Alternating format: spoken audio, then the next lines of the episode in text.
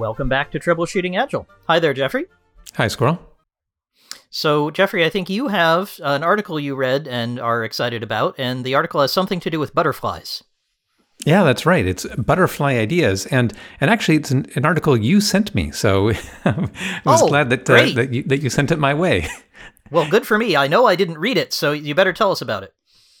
Sure. Um, the idea is one that appeals to me uh, for a couple reasons. And the idea here, the idea of a uh, butterfly idea, is one that's newly birthed and not quite ready for the rigors of intellectual combat. And the idea of a butterfly idea is by labeling it such, you can make like a common language to say, hey, please don't stomp on this right away. you know, let's let's let this grow and develop a bit more before we start attacking it and testing it. And and I think that sounds fantastic for for many reasons, and part of which is because I have the kind of friends where we love to to uh, you know kind of get into that kind of intellectual combat that can be really stimulating. But but not every idea is ready for that, and and that just seems like such a useful idea for me personally. But it also made me think of a lot of valuable applications uh, within the workplace. Uh, and therefore, I thought of something that our, our listeners might like to hear and uh, think about how they might apply it as possibly a keyword they could use among their collaborators in the office. Um, and, and so that's that's why I thought it was worth discussing. Any immediate thoughts come to mind for you?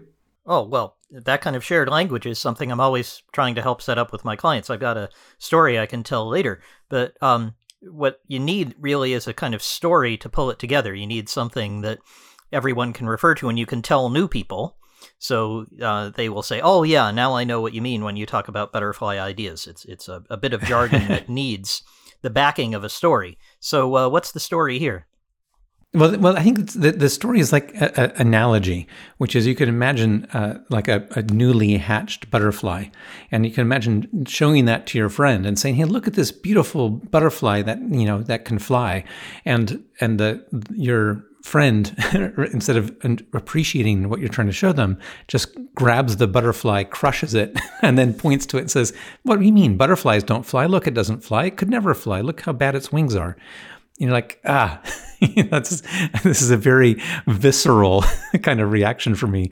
It's sort of the sadness of what just happened, and I think that's what can happen. I think that's why it resonated with me. Is sometimes you can have these ideas that you're very excited about. They show someone you just you just emotionally feel there's promise here, and and then and then they get crushed, and you're just like, well, that could have gone somewhere. And and I can think of an of a of a, uh, a more inventive, more innovation related uh, example, less evocative than less emotional than the the butterfly, but the one that strikes me immediately is if you've ever seen pictures of the Wright brothers' first airplane.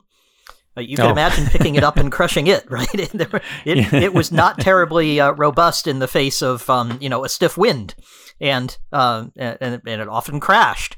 So if, if you got on the, the Wright brothers plane and said, uh, you know, hey, wait a minute, uh, you know, I don't have a movie to watch here, uh, that, that would be kind of crushing it. Or, you know, this is going to survive uh, a flight over the Atlantic. Well, of course not. It wasn't ready. And in the same way, a newly birthed butterfly is is not ready for um, the, the the vicious predator to come along and attack it. But that doesn't mean that it hasn't got something valuable in it. And I imagine this happens to product people often when they have new product ideas or um, feedback from a customer that isn't quite digested. Happens to salespeople, I imagine, as well, when they come back from a customer and say, hey, the customer would love to have this. And somebody says, yeah, we don't support that. That's a way of crushing the butterfly as soon as you've heard something important about your technology, about your software. And I imagine our listeners are all thinking to themselves of stories like that that they've encountered. Yeah, and, I, and it could be self-referential. uh, That since we uh, recently I spoke with Gene Kim, and he was talking about wiring the winning organization, and one of his ideas in there, one of the principles was amplification, and I really like the idea. uh, To me, this really resonated. This idea of amplifying weak signals, and that sometimes these butterfly ideas are of that nature. They're, they're something that you actually can't quite put into words, but you you kind of think that there's a I have a feeling about something and this seems worth investigating. This this seems worth spending time on. Or I have I have vague concerns about this area of the architecture or or what happened during this incident that's worth exploring. and, and maybe you can't quite defend it yet, but there's something valuable there to explore. And that that's one of the things that, that came to mind for me. And not not just that, but also the idea, and I'm in the position of wanting to bring the ideas from from the book uh, Wiring the Winning Organization to people. And I've often had the case sometimes when I want to introduce ideas, there's some immediate resistance, and this idea of, hey, can we can we have some space to explore this first before we make a no go no go decision? And I think partially it's that rushing to judgment. People want to, if you have a proposal, people immediately want to say yes or no, and you know it either it appeals to them or they're like, no, it's just not worth it. And it's to me this this language of butterfly ideas is like maybe maybe we can be gentle with it and explore it a bit, see how it develops before we make that decision. And that just seemed super valuable. And if we want to use uh, ideas from somebody else, uh, Kahneman, then the book Thinking Fast and Slow, which we refer to very often, uh, has all kinds of neuroscience about exactly that rushing to judgment that um, is so natural for humans because it, it served us very well in the wild when we might get eaten by a lion. Not quite so adaptive in a, a knowledge based organization.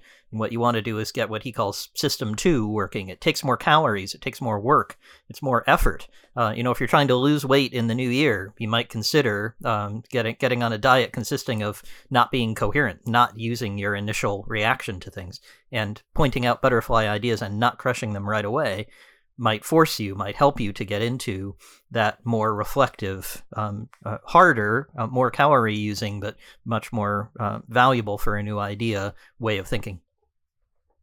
You know, and as we, uh, you kind of reminded me, we've talked about a couple different ideas in the past on the podcast that I think have some similarity to this, and this idea of using a keyword to uh, with a with a shared definition to to shape how people are going to approach something.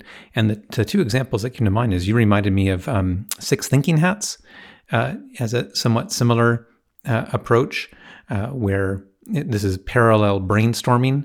So you, you you get people working in the same direction rather than than coming with ideas back and forth at each other, uh, um, you know, reacting, saying, "No, what about this idea? No, that's bad for this reason."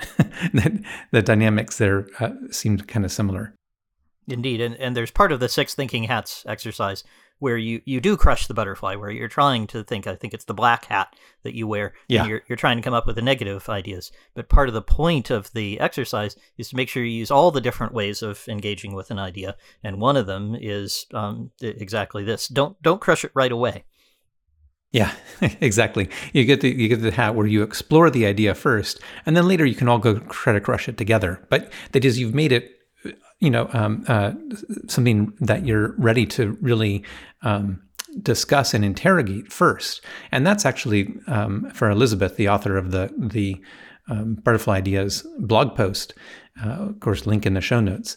Um, she was saying that some of her best ideas, you know, they started at this uh, uh, early state, and then later they were ready to then, you know, go into and, and, be improved by testing from people. But it just it's a question of being ready for that for that place. Um, the other example that really kind of reminded me about having these kind of keywords, and this is something we talked about a long time ago on the podcast. So long-time listeners might remember the Brene Brown phrase, "the story I'm telling myself." And uh, I've always liked that as a way of saying, you know, hey, I have this story. It's it's a story, and I acknowledge that it may not be correct, but it, that framing allows me to to share it in a way that's different from saying like, um, you know, here's ex- what I think is happening. Here's you know, here's here's what you've done wrong, or here here here's here's the way the world is. You can say, no, this is a story I've put together, and that kind of allows people to handle it more gently. And I and I think I felt a lot of resonance with that concept with this butterfly ideas one. Yep. And someone could still come along with the, the story I'm telling myself and say, well, your story's all wrong. So you, are not, yeah. uh, and someone could still crush the butterfly even if you say it's a butterfly idea. You're you're not guaranteeing that that won't happen, but you're certainly increasing the odds if you create this shared story, if you create this shared language that allows you to, uh, you know, sort of shorthand say quickly, "Hey, wait, this this might be a good way of approaching this." it, it reminds me of um, uh, how I helped some of my clients figure out um, this situation, this problem. Uh, it's not exactly this challenge, but the challenge for them was that they would get into an intellectual debate, a vigorous discussion on Slack. And so they'd be exchanging these um, low bandwidth um, textual messages. And they found that, um, that that did not lend itself to um, reasoned debate and um, generating new ideas. It um, tended to get more shouty, and they would get more yeah. Um, angry with each other because they, they didn't have the bandwidth in which to accept somebody else's idea, um, probe it, and, and work on it with the other person. Uh, so what they would do is, um, and I can't remember what emoji they used. I think it might have been a telephone, but it might also have been a bomb. I don't remember which. But it was a it was an emoji they would use in Slack, which would say, "Hey, wait, we should get on the phone." we should. Uh, this was in the middle of lockdown, so they, they couldn't go meet in a uh, in a pub or something. But they, they wanted to get higher bandwidth, and and so they jump on a a video call probably in Slack and um, uh, thrash out whatever the topic was. But that really helped them not to have these unproductive Slack debates, but to have more interactive, productive conversations. And that's the sort of thing our listeners might want to do. If you're finding that this happens to you a lot, you have to set it up ahead of time but you might identify an emoji, the emoji of a butterfly, an emoji of something else, something that you can use in language or in um, uh, in text or somewhere else that lets you um, uh, signal back, signal, refer back to this story, uh, this uh, example, and this idea, and say, "Hang, hang on, uh, we need higher bandwidth here. We need more genuine questions. Uh, we we need to look at this um, in a different way. Could we do that?" Yeah, clearly this idea of, of having symbols or uh, indicators that would modify the protocol of how you expect people to behave. This is something I think is a very general pattern that people can apply in different scenarios. And I'm sure that many of our listeners have probably done that. And I would actually love to hear from some of our listeners. have you done this? Have you put together some sort of um, uh, signal in your language or writing or in your chat messages that tell people, hey, you know, here's how you should interpret this, or hey, let's change the way we're operating, let's change this conversation in some way. Have you had, you know, um, butterflies or telephone emojis or whatever it might be to tell people how to how to behave in the conversation? I'd love to hear those examples. Um, you know, so w- that would be, I think, a fantastic uh, thing to hear and, and share uh, among the different people in in the, our audience. That would be indeed fantastic. So, uh, if you'd like to get in touch with us with uh, examples of your own code words, secret language, uh, however you'd like to put it, uh, we'd uh, really like to hear from you. And the best way to do that is to go on over to agileconversations.com.